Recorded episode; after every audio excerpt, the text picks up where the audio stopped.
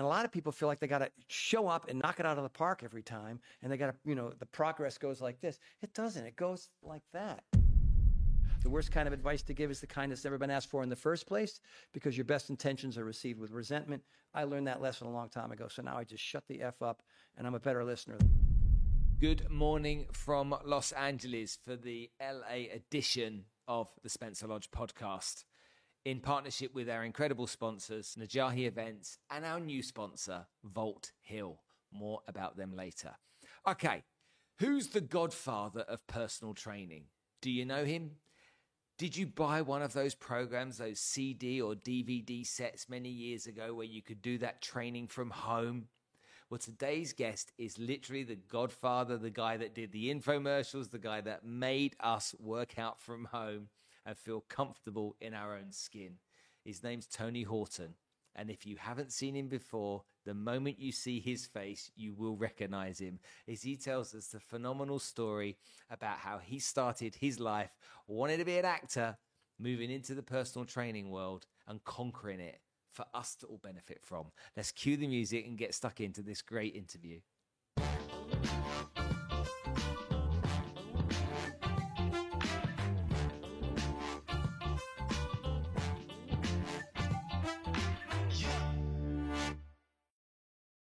Vault Hill is the world's first human centric metaverse that's opened its doors for brands and entities to launch their presence in the metaverse in only 48 hours. This is the fastest activation ever and the first time ever any metaverse has offered this. Upon this activation process, brands will receive free virtual land in Vault Hill City and can give life to their metaverse presence by buying buildings in the Vault Hill marketplace and deploy it on their dedicated V land. Then brands can customize their land using unbounded creativity. They can display their own NFTs or upload different media, logos, or digital creations to start to capitalize from their digital assets. Go check out vaulthill.io. And lastly, thank you to Najahi Events, who have been sponsoring us now on the podcast for over a year. Najahi bring motivational speakers to the region to help inspire, educate, and motivate you to achieve better success and live a better life. So, Tony, first of all, thanks for coming to join us on the show today. I appreciate it. I'm here in LA. I'm in your backyard as mm. I'm filming the content here. But the thing that kind of shocks me about America is that everyone's so fat. Not everyone. Well, it seems to be a lot of people are really fat here. Yeah. Now, you're a guy that is somebody whose content I consume. I see you're you're, you're committed to helping people live, live a healthier life, and uh, whether that's losing weight or just being fit and healthy, eating the right food, thinking the right right way, getting your mind organized. But is this a kind of like a journey of you having to swim against the tide to try and get this nation to be fitter, slimmer, healthier than they were 50 years ago? Yes. Yes, I am. I'm swimming against the tide because. Uh, you know, I mean, I don't know how the heck it got this way. It all started in the 70s. I mean, if you and I were having this conversation in 1968, you wouldn't say that because it was very different then. And there's a combination, a, myriad, a panoply, a cornucopia of different reasons why it's all gone so bad for so many people. Um, and I can get into that, but but really, my job is to kind of focus on what I can do. And I think there's a lot of different ways to try to get there, and a lot of them are bull crap because they're just short-term ephemeral ways to try to look good uh, for a short period of time for a wedding or for a graduation or or because you know you're just sick and tired of looking looking and feeling a certain way. But what i try to do is i try to come up with with philosophies and techniques and methods. Everything's in list of threes with me by the way um, to help people understand the importance of exercise so that they can have a more fulfilled life you know what I mean? A lot of people are just doing it for all the wrong reasons. They're doing it for their ego and they're doing it for aesthetics and they're doing it for other people. When in reality, you know, if you work out once, you're going to feel better afterward. I mean, that's the main reason why I work out. And I just tell people to be patient and be present and sort of enjoy the journey and then make, make some dietary sh- shifts as well. You know what I mean? It's, I don't understand why people want to get, like, want to make tremendous physical changes and they, and they get frustrated after week five you know, I mean, but we never questioned that you had to go from first grade to second grade to third grade to uh, all the way to 12th grade. That took 12 years. But I want to, you know, I want to go from, you know, 85 pounds overweight to, you know, looking like a supermodel in a short period of time. And I quit, you know. And so, you know, there's a lot of different factors to, to make that happen. But a lot of people, it's just too overwhelming for some. You know, they get so far gone that they don't understand that it just takes time, it takes variety, it takes intensity, it takes patience, it takes a plan, it takes uh, accountability comes from surrounding yourself with the right people. You know what I mean? And a lot of people don't have the right people around them. They don't have it in their house. They don't have it in their neighborhood. They don't have it at work. They don't have it in their state. You know what I mean? There's some states where 71% of the people on, on the population are overweight. So when they look around, they think it's normal. Like, oh, everybody's big. Big is normal now. You know what I mean? And of course, they're suffering. You know, they're dying early and they're suffering more than they have to. And their lives have gotten so small. Because when you're overweight, you're overwhelmed. There's only so much that you can physically do. You know, let's just hope when you get to the airport and the escalator's functioning. Because if it ain't, you got two suitcases and you got to get up that thing and you're going to die of a heart attack at the top of the stairs. You know, so, you know, there's a, there, life becomes so much more rewarding, so much more interesting um, when you take care of yourself because the, the physical is the foundation. How you eat and what you do physically is the foundation of who you are as a human being. Then everything else is just, you know, cherries and frosting on top of that cake. Okay. I get where you're coming from, but I'm going to give you some examples here of, of, what I see as some of the problems and something that happened firsthand last week. So, mm. one of my sisters is a personal trainer in the UK. She went on vacation with her kids into Mallorca, an island off the coast of Spain. And she sat watching at this all-inclusive hotel. The kids at 7.30 in the morning sitting at the breakfast table eating donuts and cakes and pints of coca-cola and, yeah, and the parents too and chronically obese uh, obviously really bad lifestyle choices. And she decided to write a post about it. And on the post she said it makes me almost embarrassed to be british here to see so many people that are so overweight with their kids overweight and clearly with a really bad lifestyle because this is the outcome. And it came from a place of care from her. So she she was she was upset by it. She's a trainer. She wants people to live a you know a healthier life. She wants people to be you know carrying the kind of weight they should be carrying and all of those normal things that all of you guys do. Hmm. But the backlash. Oh gosh. Was insane.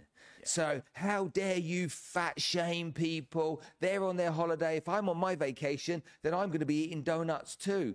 And you can't, you know, this is a fat shaming incident. People like you that are personal trainers shouldn't be talking about people. You don't know what their personal situation is. You don't know what their medical condition is. Blah blah blah blah blah blah blah. Oh yeah. Now, been there. My yeah yeah yeah. I'm, this is why I'm asking your advice. So her name's Jade, and Jade doesn't post very often, apart from videos of her workouts and, and success stories that her hmm. clients mm. have. Mm. So for her to be controversial, okay, was very unusual for her. I said, but I, but when we spoke about that it, was not her intention. No, no, no. I said to her, speak from the heart. I said, because if you want to take on more clients, you've got to show people before and after. Okay, so people want to see results. I said, but you've also got to show people the journey and you've also got to ex- uh, explain some of the problems. And so she's wrote this post. She's taken these pictures, she's wrote this post. And from that post, this backlash has come. Speak from the heart. Tell the truth. Tell it as you see it. And she's a female, she's not a male. So tell it as you see it. And even she got this almighty backlash because of it, which then made her fear talking about what I regard as the truth. Now, let's add that because I want to I want to get some real perspective here to me, okay, that gets up every day at 4:30, as all my listeners and viewers know, goes to the gym at five o'clock. And there's a group of people that are around me, not in the same gyms or anything, that like to get up early and work out. We are regarded as weirdos. okay, it's almost like we why, why would you do that? You know, why do you why, why do you need to go to the gym every day? Why do you need, you know, you're 52 years old. Why do you need to do that kind of stuff? You know, blah blah blah. So she's got this backlash of fat shaming and all this kind of negative connotation there. And then I'm a weirdo because I go and work out. You're a guy that's trained some of the most famous people in the world. You've built a business and an empire around trying to get people to do the right thing. Why are we living in a society where these types of examples are such a problem? Oh, boy, you're hitting me up with the tough stuff, aren't you, Spencer? Um, well, I can use myself as an example, right? I mean, when I was a young kid, I, I had a speech impediment. I wasn't a great student. I wasn't a great athlete. I wasn't very coordinated. I didn't have, you know, I didn't have, I didn't have the, the intel uh, or the or the right mentors in my life uh, to be able to make any kind of changes. So, you know, for me, I took a weightlifting class in college you know, because I, I wanted to meet more women. I thought if my arms were bigger, I would meet more women. It turns out you need a, you know, a few dollars in the bank and a personality to go with your arms, which I discovered later in life. You know what I mean? But what I noticed was, and a lot of people are not having that experience or some version of that experience where, you know, it was just sort of a, a haphazard. Okay, I looked at all the different courses. Like, oh, weightlifting. Oh, that'll be fun. You know what I mean? And what I found was the the the teacher was just this great guy, just this very funny, very animated, very thoughtful, very patient. Um, really explained or cued things qu- quite well for me that I could understand. So I went from somebody who was completely clueless, who was not athletic, who had no desire to exercise in that way whats- whatsoever, and I just had the right person in my life for the course of a semester to help me learn something. Now, of course, the semester ended. I got an A, I believe, because I mean, you know, it wasn't that hard to do. I just enjoyed it right away because of him, right? So I, I and because everybody else in the class also wanted to be there. And so I was surrounded with a bunch of people who were doing this thing I never wanted to do before, knew nothing about, but all of a sudden we were immersed in this process. And it became fun. And I thought, well, okay, you know, I'll just keep doing what he says. And I kept tracking my progress. And at the end of it, you know, I mean, I, I looked, I looked and felt better. My GPA went up. I, and I didn't have a, I didn't struggle getting up in the morning. I just felt sharper. I felt like I could focus more.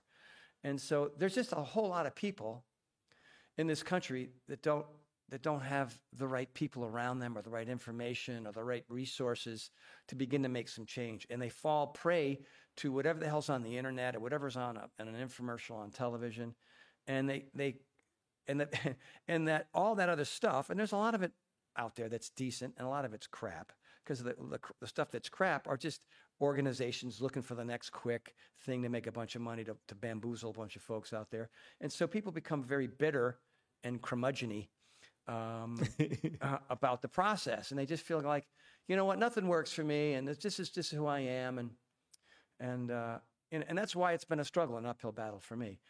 But but my, I'm I guess I'm a bit of an anomaly because I'm not just a yoga instructor. I'm not just a Pilates instructor. I don't do just weightlifting. I discovered to keep more people in the game, you got to avoid the boredom and the injuries and the plateaus that come from doing the same thing over and over again. Uh-huh. Like it's Einstein doing the same things over and over again. You know, expecting a different result is insanity. So to avoid those things and to keep it interesting, I add in all these modifications. I tell people it's okay to stop halfway between, you know, you're in the middle of an, an hour workout, stop at the 20 minute mark. Who cares? You know what I mean? Oh, hey, you know what? Like um, I wrote a book, The Big Picture. The first law is do your best to forget the rest. You know what I mean? The, what that basically says is some days you're going to feel strong, you're going to feel great, your biorhythms are spot on, the atmospheric pressure is perfect, you had a great night of sleep, you know, you're hydrated. There's all these different things that maybe you did or didn't do the day before that allows you to go and kick some ass.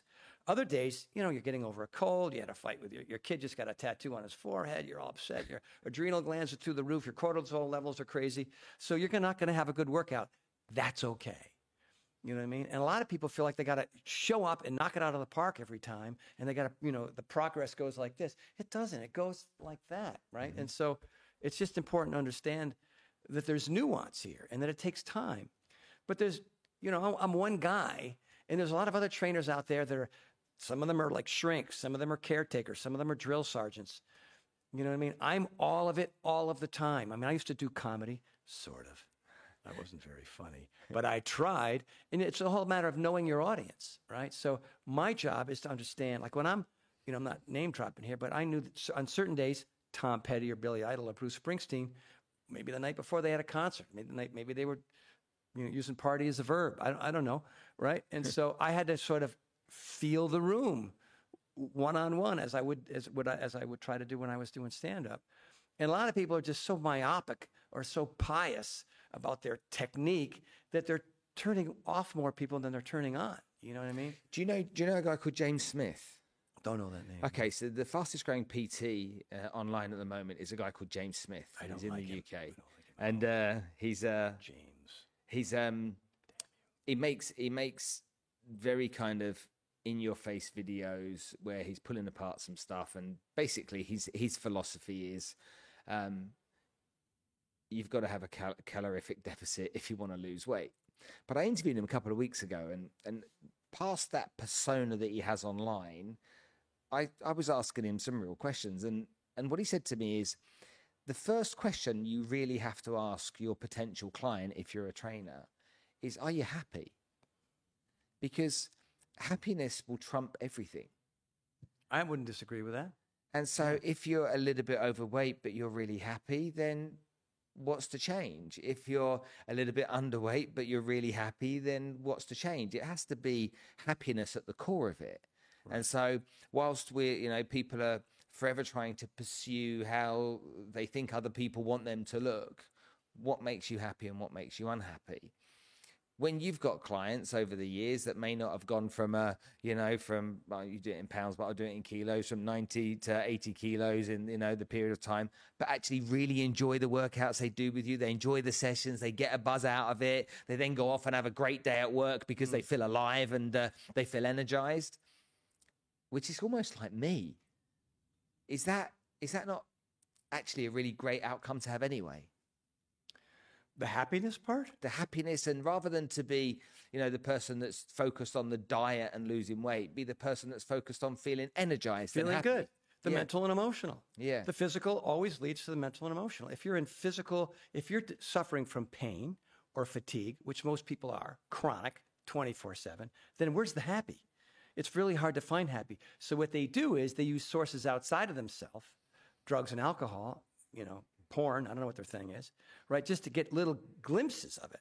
All right. They're trying to get that dopamine dump, right? But they're using sources that are creating more damage than good. So it's a very short term, very ephemeral feel good thing, but they're still getting heavier and they're still dealing with, you know, irritable bowel syndrome and leaky gut and leaky brain and, and, you know, you name it. There's all these things. And so they're taking not, they're not only maybe possibly using drugs and alcohol that are illegal, illegal. I mean, weed's legal everywhere now. So everybody's getting high because they're trying to, you know, just feel good for a second. But that's what exercise does. That's what it does for you. That's what it does for me. I don't necessarily like exercise. You like working legs. I'm not a fan, but I'm a skier, as are you. And so I work my legs because I want to go to Jackson Hole and I want to ski top to bottom and I want to stand there and look up there at the age of 64 and go, F yeah. That's just, uh, right? Yeah. But it's taken me decades to be able to get that mindset. You know, I was used to work out three days a week and I would eat chimichangas and burgers. And, but I was young and I had, a, you know, metabolism like a hummingbird on crack, right? So I could get away with it then. There you go. Boom, boom, my hair all week. Um, I've said that before, by the way. You know what I mean? And so, so you're absolutely right. It's the mental and emotional state that exercise puts you in because you're going to look exactly the same in the mirror after a really hard workout as you did prior to starting that workout. This, the, the, the, the ego-based eccentric change that comes over time shouldn't be on the top of the list. It should be somewhere toward the bottom. Okay. I get that. That's that's for your average man. Should it be in today's society, or should we be allowed or not allowed to be honest? Should we be allowed or not allowed to be honest? Because you're, you're, you're, you're I'm, I'm sure thinking what you're talking about because honesty is the most important thing. But nowadays it seems that we can't be honest. No. We can't tell the truth. We can't say as it is. And how dare we ever have an opinion, excuse me, of somebody else's situation? How dare we in that example of my sister fat shame you know you can't you can't just be honest with people if you have somebody that comes in to work out with you and they're 50 pounds overweight I don't pull any punches with folks. Okay. I don't pull any. I don't. I, why? I don't. You know. And do you do you do you have a precursor there? Do you ask permission to be a straight talker with them, or I you... just kind of am. You know, me. I mean, they get a sense of me, like you got a sense of me before we sat down here and had this conversation. Yeah. We had another conversation. You know, we got a sense of each other right away. And I have that. I do a fitness assessment with people. I mean, I used to. I don't train people one on one anymore. And they kind of get to know me. And I would say, hey, look, this is going to be a long journey. This is not going to happen. You know, what I mean, it depends. Like, you know, if you're a if you're a 27 year old ex gymnast and you're you know you're 18 pounds overweight, I get to kick your ass right away right? Because you you know you have that history. You know how to push the edge of the envelope. That's kind of who you are anyway. You just you got you know you got married, you had a couple kids, and you know you're back you're back in the game. But some people have never you know when I started with Tom Petty for the first time, I mean, hi Tony, I'm Tom Petty, and I've never lifted a weight in my life. And then I put out the cigarette, and then I you know I would talk about push. I never done a push up, you know what I mean? So I'd hand him 12 pound weights and he'd lay on the bench and his arms would go, wow. I mean, he just, it was completely. So the first month was instructional. And I didn't mind that. I mean, I'm, I, I, that's the reason why I became a successful trainer. That's the reason why I'm still successful. Is because I can read people and I don't shove stuff down their throat. And people who are where it's a complete anomaly, I can go, okay, hey man, we're in the learning process right now. Don't worry about the weight loss thing. We're not going to get on a scale. I'm not going to break out the tape measure. You know, and we're, we're just trying to help your endurance so that when you're on the road and you're on stage, you feel good, your, your voice is good. That's the main focus. And this first month is we're just going to play. We're going to teach you how to do this, that, and the other. It's all instructional. It's all cueing. It's all making sure that his core is engaged and his form is good and that he's breathing properly. You know, I mean, then after a while, as you start to see progress with a client, then you can kind of go, dude, I think those 12s are worthless. We got to we got to move up to 15s. Oh, I don't know, you know. Okay. So people trusted me mm-hmm. because I a I had a sense of humor. You know what I mean? And I was a real person. I wasn't a you know, except for you know when I was at Stephen Stills' house, David Crosby used to call me a surf Nazi. I don't know why. I'm, I have no affiliation with surfers or Nazis, but he just was was afraid of me. He was not going to work out. But you know, I mean, it's just I think a trainer to be successful has to be pliable, has to be, uh-huh. you know, uh, has to be open minded, has to be a drill sergeant on some days, has to be a caretaker on some days, has to be a therapist on other days. Mm. You know what I mean? Because people have moods mm-hmm. and you want them to be consistent. Consistency is everything. What can I do day to day, week after week, month or month, month after month to create enough variety to make it fun so that, you know, fun's part of it. You know what I mean? I don't really want to be here today. I go, well, then let's let's figure it out. Let's figure it out. Let's change gears completely. We don't have to do legs if you don't want to do legs. We'll work on your core, and I'll be here for 20 minutes instead of an hour and a half. At least, you know, as long as you're moving like a shark, you just got to keep moving. Doesn't matter what pace, doesn't matter what speed, as long as you keep moving and you keep pushing the envelope a little bit. And tracking your progress too is important, right? If you look at the competitive sports in all areas now, we have this new introduction of men and women no longer competing in the same way that they did before. And you're seeing now people that have transitioned from male to female now competing in sporting events at world and national championships. Mm. How do you view that? Oh, dude. I don't know, man.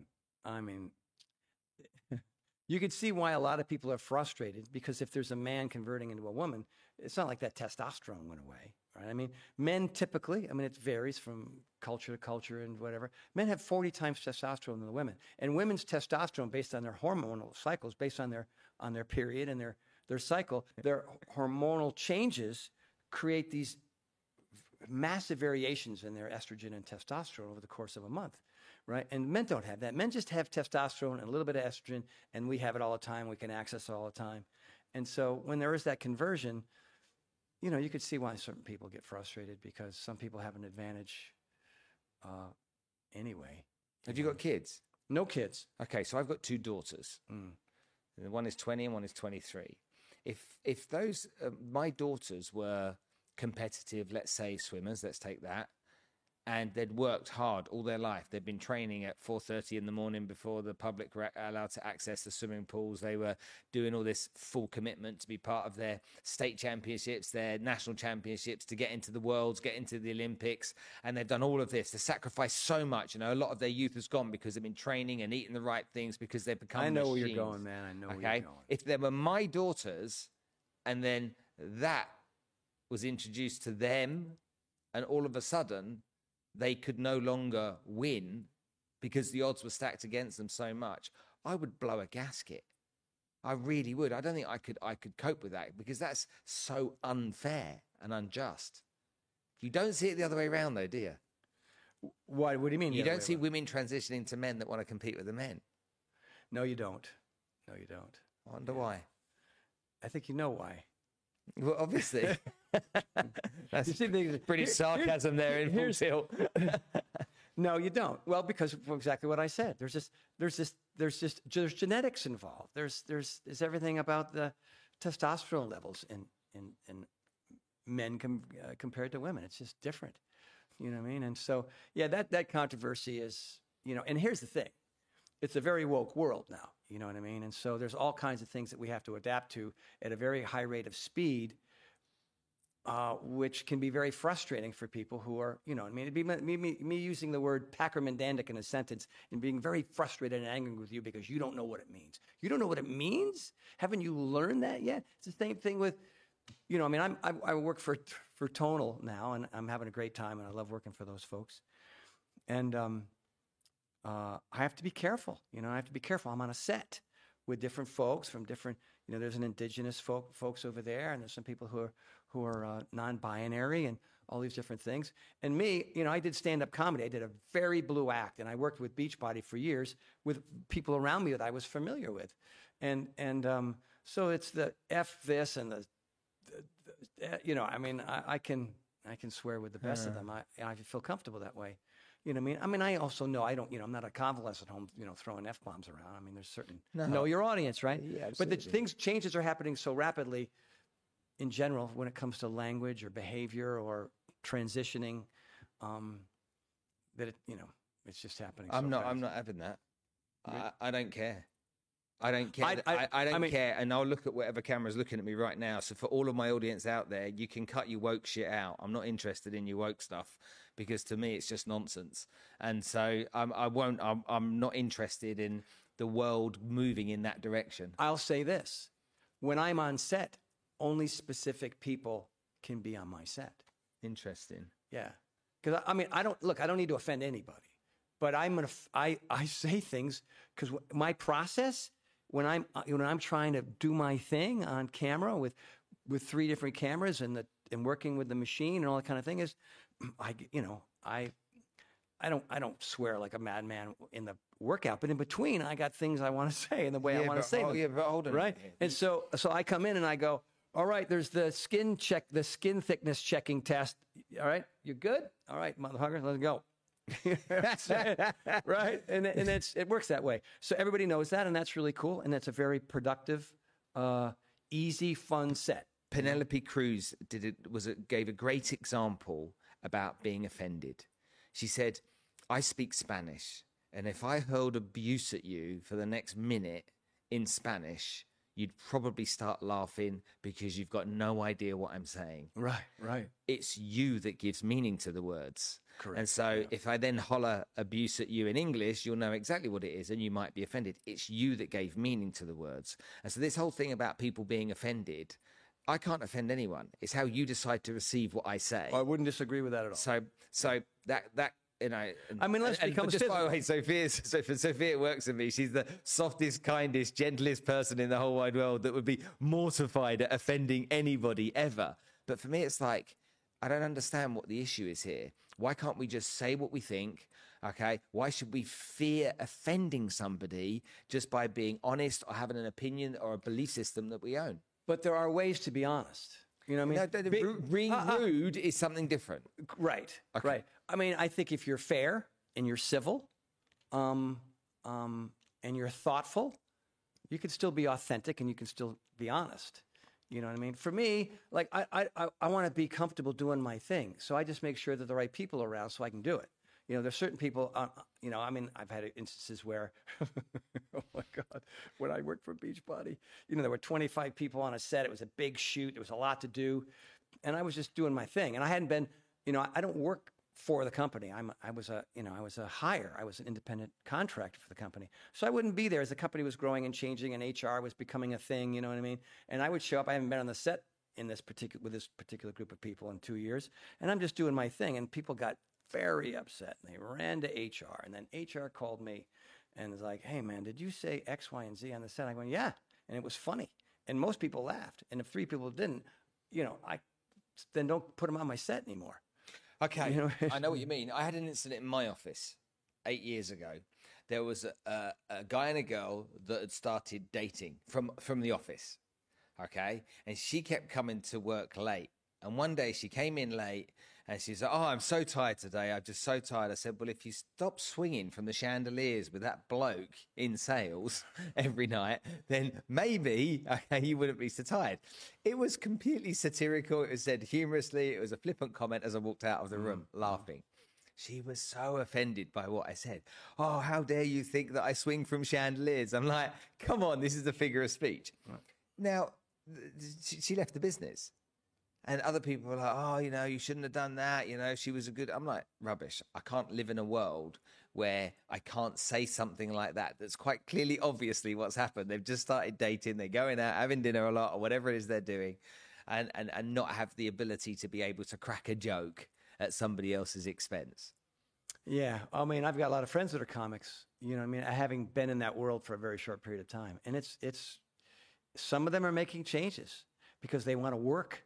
You know, what I mean, they want to stay popular. They want their audience to grow. They don't want to deal with the constant bombardment of what your your sister went through, and and like you know, like you know, uh, and others are like, hell with it. I'm gonna like you know, imagine uh, Lenny Bruce now or or Sam Kinison now, whether they could even do what they used to do. I mean, my the, my act when I was a comic, I could I couldn't do it. I, w- I wouldn't be. Well, be you've, only got to look at sitcoms that were on in the 80s. Right. And the stuff that we all used to watch back then. And that, that, that, and even when you watch it today, it's hilarious. But they're like, you could never get, you could never get away with producing that kind of stuff today. No. And it, that's so sad. It is sad because that was- I, I think that pendulum, though, that pendulum has, you know, it has swung over here, and I really do believe that that it's. I, I hope it starts to swing back to the center. I, I I really hope it does. And you know, I mean, it's a constant battle with with folks. Uh, with me, I'm in a business where, you know, I I have to be careful. Yeah. Because my income is ba- is based on Uh-huh. on people liking what I do, and so if I if I do swing into old school too too much, then I lose I lose you know tens possibly tens of thousands of people because I did Or X. do you? Or do you just have. Or do I gain ten thousand new ones? Yeah, because I don't know. Take Andrew Tate. You know, Yeah. you- this guy's blown up. You know, he got banned from all social media. He's now blows on every TV show out there. He's on every podcast out there. Okay, he's he's becoming infamous. You know, and he's accused of being Right. misogynistic and all of these other things that he is. He speaks his own truth. Okay, he has his own way of seeing the world. Before he was cancelled, there were over 5 million followers on his social media feed. So clearly, there's an audience of people that go, I agree with that point of view. Right, right. And I suppose that's all you have to do, or anyone has to do in business, is to find your tribe that believe in what you believe in yeah, I'm trying though. I'm trying to expand my tribe. rather than swap them. Yeah, Yeah. yeah, yeah. I'd, I'd rather I'd rather be more civil and less controversial. And mm. I don't. I mean, you know, the person I am off camera is different than the person I, I am on camera. I, I just that's how I want to do it. You know what I mean? So you're a misogynistic, male chauvinist pig when you're Not quite camera. that far. I say cr- I say cr- because I love wordplay. Okay. I love wordplay, and so I love to get like the my two buddies this morning. I'm always like I'm listening to what's going on in the conversation, and then I think, oh, this is going to get a rise out of these guys. These, I just want to see guys slapping their knees. You know what I mean? You know, what I mean? like I said, I can't even say what I said this morning, but boy, they laughed their asses off, and I knew they would because I can, you know, I've known them really well. So I just love saying outrageous things. You know, just piecing words together in a sentence that gets people to go, "What was you know, that?" y- I love know? that you say that. My my, my wife is from uh, a place called Uzbekistan, which is a Russian-speaking ex-Soviet Union country. Mm-hmm. Now, she was educated in the UK, has lived overseas most of her life, but we have something in England called banter. Okay, and it's you know it's where you have a dig at your mates and a Hmm. Right. at people you know, and it, it's just like you were talking Banter about or banter? banter, B A N T E yeah, we have that here. Yeah, okay. we so we have banter, and and and and so if I'm if I'm talking to somebody that understands what banter is, guess what? It's just you know it's gentle teasing, having a bit of fun with people. Love that. Okay, Live there. my wife doesn't get that. She's like, how could you say that to that person? Or how could you say that to him? And I'm like, well, he's English. He gets it. She, she's like, yeah, Or, or from yeah, New York. You know what I mean? Yeah, like they get it from there, these places. She said, "Oh, but it's just like, but you know, is, is that is that normal? And I'm like, I'm just having a bit of fun. Right. Come on, this is no, you know, I'm not, I'm not saying you're an asshole. I'm saying you're an asshole. You know, it's it's, it's a Well, bit well, sarc- we grew up with sarcasm. sarcasm. Yeah. Sarcasm was everything. That's how you had a conversation. I'm, I mean, I, I started working with this girl who used to go on the road and do all these live events, fitness events, and she was so sweet and so smart and so funny, but she didn't get the joke. So she, I would knock on her door, right? We'd be somewhere, we'd be in Indianapolis or Pittsburgh, and she opened the door and I go, oh, oh my God. You're not gonna wear. You're gonna wear that? You're not. wear- And it's fine. It's fine. Let's go. What? What? What do you mean? I'll change. Um, I'm just kidding. I, Trace, I'm kidding. No, I'll change. No, actually, I'm just kidding. Well, if you don't like the way, no, no, seriously, this is a joke. But why would you say that? Why would you say that I look? No, you look fabulous. You know how you, you dress great. Seriously, how long do we have to spend having this conversation for you to figure out that this is called sarcasm? You know what I mean? And some people just don't get it. You know what I mean? And all my friends are either comics. A lot of my close friends are comics or actors. Because So if you've got lots of friends that are comics, are they manic depressives as well? the ones that I'm with are moody. Moody. Okay. they're not like this. You know what I mean? They're they're pretty successful, but they have their ups and downs like anybody else. I mean, I I'm I'm not. I mean, I'm the person I am with you is the person you see on on on the videos. It's the same guy. I don't have to create some kind of persona. There's a lot of people in my business that are absolute world class churlish curmudgeons. You know what I mean? It's like I'm famous and I have money, so now I can treat everybody like crap. I go, you're a fitness trainer in an infomercial. Well, who gives you the right to treat people poorly? If somebody comes up to me, I sign the autograph, I take the picture, I have the conversation. You know, unless I'm humping through the airport trying to catch a connection. But I, I mean, these are people that have who see me every day for for years, who have lost 100. There was some guy on the Colbert Show the other day, this actor on on. Uh, on the FBI on a show called FBI, talking about his P90X story with Tony Horton, how he lost 120 pounds. You know what I mean? And he's going to be on my podcast uh, coming up, so my web series. And I just love meeting people. I love talking to people. I love the fact that that this thing that I was trying to create so that I can make a few dollars. Uh, you never have any. You have no idea how much of an impact it's had on folks. Okay, let's talk about business for a second there, because you in this whole world of personal development, personal fitness and health, we have in Dubai every year, where where, where I'm based, we have the the 30 day challenge that comes once a year. Just started on Monday of this this week, um, where everyone competes and companies compete, corporations compete. 30 days. It's, there's a step challenge, or there'll be other challenges that take place. And so there's a big by the rulers of the country, okay, that put this in place. And so everybody gets a chance then for 30 days to compete. And it's encouraged and promoted and celebrated in a really positive way. That's good. There's a, stacks of personal trainers in the UAE. They get paid more money in than they would probably in the UK or in their home country. So mm. they're getting maybe 100 $120 an hour, that kind of stuff. And so for a lot of them, that's relatively reasonable. And they can have a relatively nice standard of living. However, when COVID came along, this whole, whole uh, concept of instead of training one to one, you trained one to many, become become highlighted to a lot of people. They were like, well, "Hold on a minute here. If I charge, you know, hundred people twenty bucks an hour, and I'm doing group training, then there's more money in it for me." And so they were trying to work out how to come up with programs to do certain stuff so that they could infiltrate that market. Right. Most failed. Yeah, most Okay. do. Most wanted to do it, but most failed. So, what were your secrets to success along the way to get to a place where you became essentially an icon of that type of world? You created these programs that have got better and better and better. You've got more and more customers, clients that have bought into those programs, whether they're doing them from home or some other other location. And so that's mushroomed out. That's almost the, almost the dream for a personal trainer that wants to be a trainer plus build a really successful career. So, what were you doing, or what were you thinking, or how were you behaving differently around that subject matter? Well, I mean, I was very atypical when it came to everything that I did compared to everybody else. Number one, I made it fun, out of the box fun. I gave people not one, but three different options to do a particular exercise. You know what I mean? So if you're watching me in my cast, you know, you got Sally over here, she's modifying. You got Tim over here, he's jumping through the roof. And you got, you know, uh, Alice, and she's somewhere in between. Pick one that kind of resonates with you.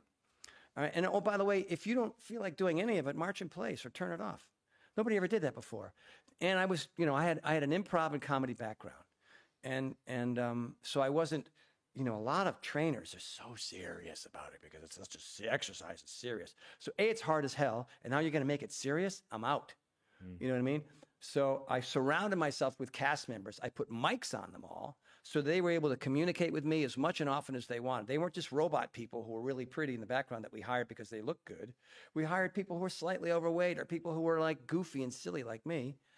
And I and then I think the, the magic thing is we called it muscle confusion with, with with other programs, and I still do some version of that. I just gave them I gave them everything. I gave them the whole farm. I gave them the plyo and the cardio and the weightlifting and the body weight and the core and the so you know it was just giving them that variety, you know, because I didn't want them to become a master of, of the program. I wanted them to kind of dabble uh, in things that were as much about their weaknesses as their strengths.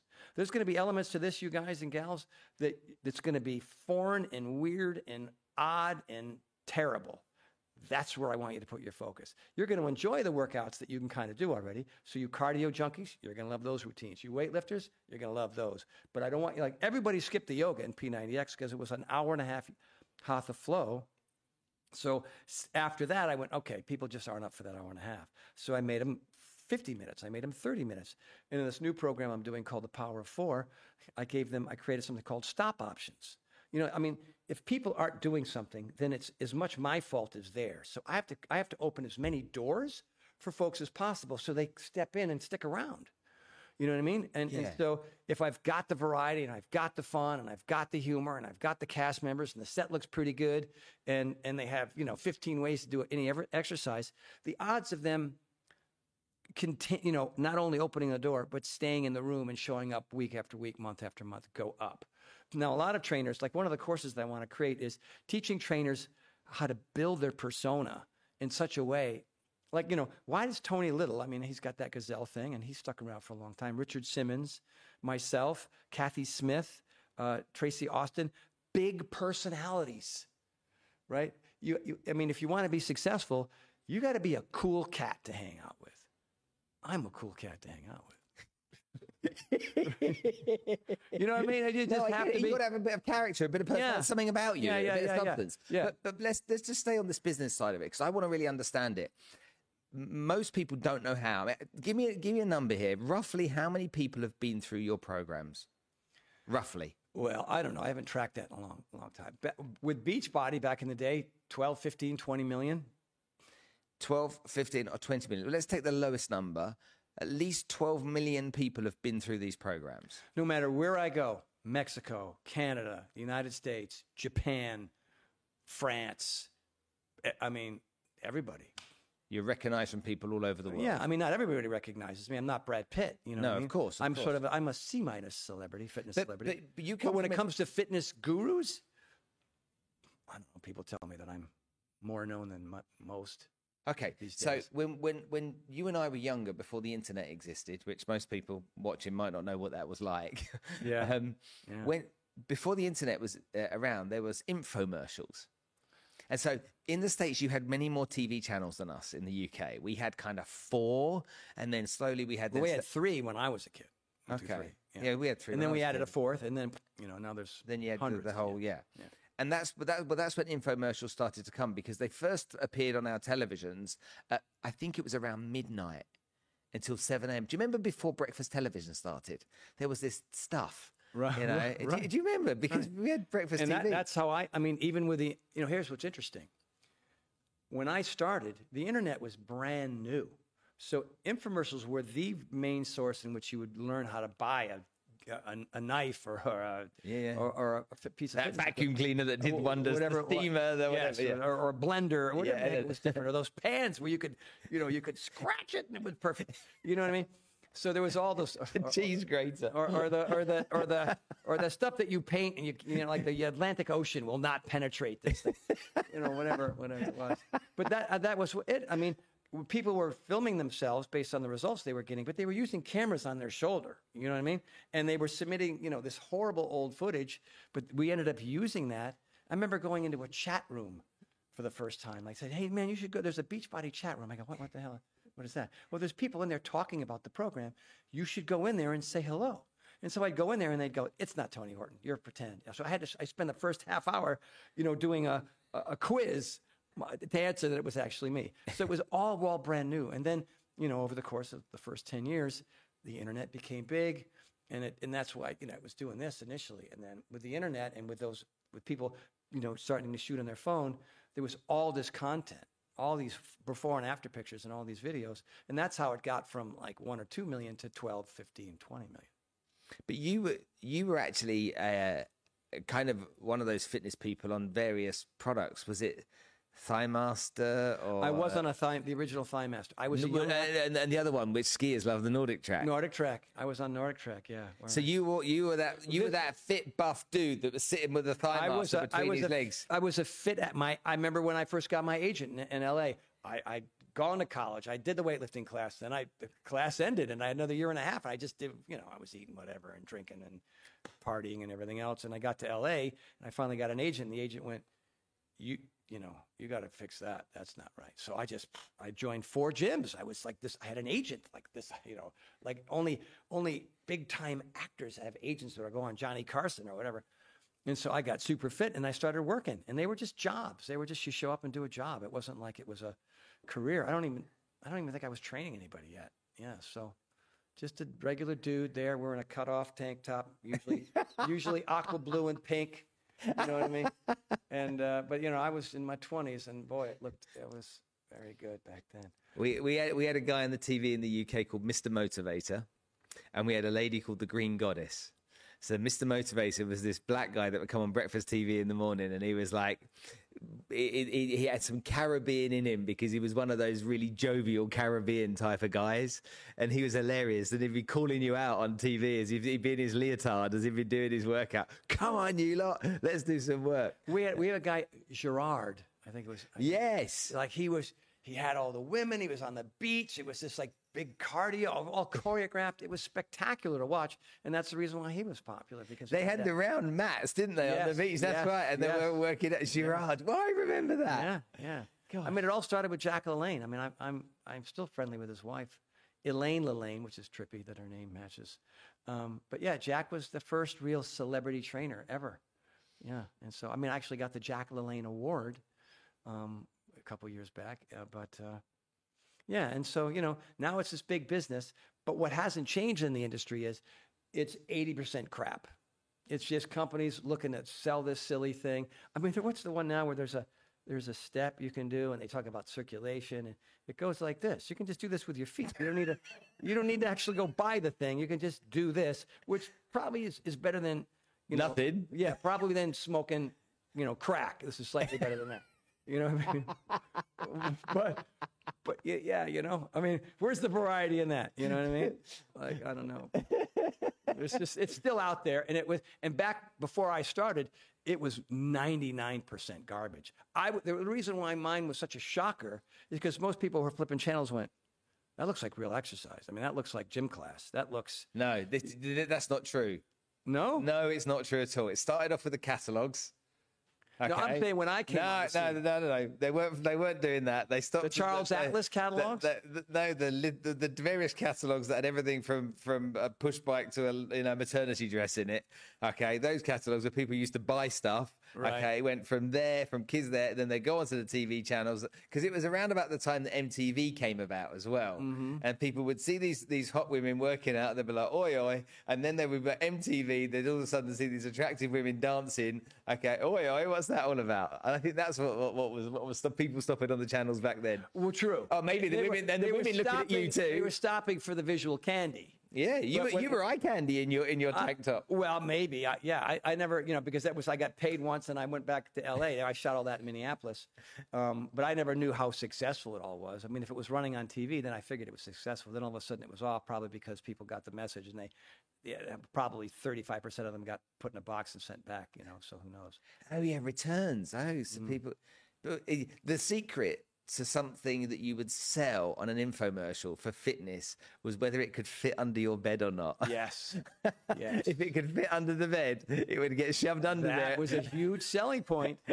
You know, I mean, Power 90, which was pre peanut, yeah, was, that can fit under your yeah, that will fit right underneath there. You could, you could, you could even work at your desk and do that. You know? your foldable desk. Oh, I'm, doing- look, I'm doing a typewriter. wow, What the showing heck your age that? there. Yes, it was during the yeah the People would think you're air traffic control if you keep yes, doing that. during the big first the big war they were doing that. Tell, tell me something, just before we finish up here. Hmm. Where, where do you get your inspiration from? Who inspires you? Who are the, who are the people in your life that have really made you go for it and, and, and pushed you to places that maybe you wouldn't have done naturally yourself along the way? I didn't have any of that as a kid. My father was on the road Monday through Friday, and uh, the co- I was on the football team as a kid, and the Yeah. coach was just a bastard. He was a, not a good person, and he could care less about me. He used me as a tackling dummy during the week. I rarely played. You know what I mean? I never ran into, and there's still a lot of that going on. There's a lot of coaches and, and teachers and mentors that are they're just mean people, and all they care about is the win loss column. They don't really care about cultivating talent. You know what I mean? So I didn't have any of that. And for me, I remember reading my first personal development book. Like, what the heck is? You know, we called it self help back in the day. And you know, it was Andrew Weil and Deepak Chopra and uh, a little bit of Tony Robbins and uh, M. Scott Peck and and uh, Richard Carlson and all these books that I just immersed myself in because I was stuck in every possible way physically, mentally, emotionally, financially, when it came to relationships.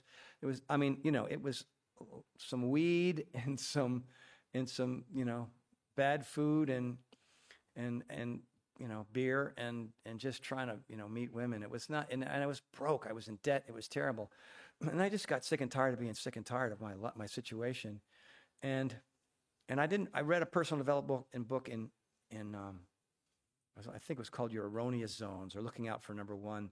Uh, maybe it was maybe it was a Wayne Dyer book, but it was such fascinating information that I had never gotten before. I never got it in school, and I thought, well, this guy's pretty bright. I'm just going to start. I'm going to start doing a journal. I'm going to stop doing these behaviors, which are, you know, obviously, like they would they would tell you about all the things that were causing your problems. I go, I'm doing that. I'm doing that. I should stop doing those things just get up a little bit earlier. Start doing a journal. You know get outside your comfort zone. Open up the door that you would never you know just say yes to more things and stop being attached to the outcome. You know like i was so attached to the outcome. I was so i was so paralyzed by other people's opinions. And all this stuff stifled me. And so i just you know what i mean? It's like i just stopped doing those things and i tried experimenting with some other things and i just kept i was this voracious reader. And um, and I went to a lot of seminars. There were a lot of EST seminars and Temenos seminars, and they were always down by the airport. I don't know why. Maybe because the hotels the are cheap gurus could escape if they needed to. but you know what I mean. I really I fell in love with that kind of stuff, and and then I started taking acting classes. So my so. For me, it was it was Ivor Francis early on. It was this guy Darryl Hickman. It was this other all my acting coaches Brian Reese that really I got so outside of my comfort zone. And when my buddy my buddy Rennie uh, Berger said, dude, you're funny. We should start doing stand up. Let's just do some open mic nights. You know, so you just show up in Pasadena, you, you, right? You're fighting traffic, and you put your you pull your na- name out of a hat. Oh, I have the 11:30 p.m. spot. Fabulous. And what time is it? 7:30. So you're just sitting outside, listening to a bunch of clowns smoke, you know, tell crappy jokes and smoke cigarettes, and you waited for your moment to get on stage in front of eight people. I mean, my skin got thick, super thick. You know what I mean? That's rejection in a just big way. rejection over. And you go to auditions, right? And you walk into a room, and there's 40 guys, and they look exactly like you. And I had no idea that I had so many doppelgangers, right? You know what I mean? And then you'd get a call back, yes. And then you get like you put on a veil, which is like you know you're on a veil, but there's 10 other guys on a veil, you know, on availability to book the job. It was just you know being in this town, and then try, try- trying to recruit. You know, I was a handyman, and I was a, I was a bartender, and I was a waiter, and I was a, I was a go-go dancer at Chippendales. I mean, I had, when I ran out of money, I would go down to the Santa Monica Pier, or I'd go into Westwood, where UCLA is, and I'd put on my mime outfit, and I'd put my hat down, and I would do mime, dude, until I saw about 25 bucks in that hat. And then I'd go to the local liquor, liquor store and I'd buy some yogurt and Cheerios and I'd live on that for breakfast, lunch, and dinner until I got another bartending job or until I, you know. And then I finally got a job at 20th Century Fox as a PA and I got to be on the set and I got to be with this crowd and I started working out and I started training my boss and then my boss introduced me to Tom Petty and Tom Petty I had him for 4 months and I got him on that tour and the whole world went like holy smokes! Tom Petty and then Billy Idol called Mike fantastic he looks great. How's my English accent? Is all right. Shit. it's shit isn't it? Right. F off. Um, and then I got Billy in shape, and then it just blew up. And then I didn't have to do mime at the pier, and I didn't have to wait tables anymore. And now I'm a trainer, but I wasn't certified. But I would go to the gym and I would steal from from uh, Lou Ferrigno and and, and uh, Arnold. I would just watch Arnold, and I go, 45 sets of chest seems extreme, but okay, screw it. You know what I mean? and I would put them through the paces, and we would talk. When I trained people, I would we talk about everything. We didn't talk about fitness. Like, all right, man, let's go. Get on the floor. How many are you going to do? I don't know, 10. The answer's 12. Go. You know what I mean? It was that was the way they liked that. All right, 12. I'll give you a freaking 12. You know what I mean? How about 12? You're going to do, you're to pick up those 15s? How about 20s? Oh, yeah. Arr, give me this. Arr. You know what I mean? and then that just trans. Then all of a sudden, I got a job with this guy, Carl Daikeler, and we did this thing called Power 90. And I lived in my apartment for 21 and a half years. I was $60,000 in debt. I had two cars because one of them was always broken down from driving from Malibu to Culver City to Hollywood. You know what I mean? And we did this little infomercial, and I got royalty checks, and I got out of debt, and I bought a home, and then we did P90X, and and now you know that Beachbody wave came in because that those waves they always come to shore. And then I got my own supplement line, and I have my, I'm working for Tonal, and I have, my wife and I have this cool project called the Power of Four. And you know what I mean? It's like always in shape, always eating right, always treating people fairly, you know, always open minded to new ideas and new techniques and new methods that are, you know, maybe upgrading mine. You know what I mean? And and getting back to happy. For me, it's about joy, happiness, and laughter. If I don't have those three things in my day every day, then I'm doing something wrong. That means I'm dehydrated, or I didn't sleep well, or I had an argument with somebody where I, I took the wrong tact and I should have just been listening instead of giving opinions that they weren't ready for. The worst kind of advice to give is the kind that's never been asked for in the first place because your best intentions are received with resentment. I learned that lesson a long time ago, so now I just shut the F up and I'm a better listener. It has been an absolute joy chatting to you. A lot of fun. Well, you're good at what you do. And I really enjoyed this. This was I appreciate it. Thank you, Spencer. Tony, thanks for coming on the show. My pleasure.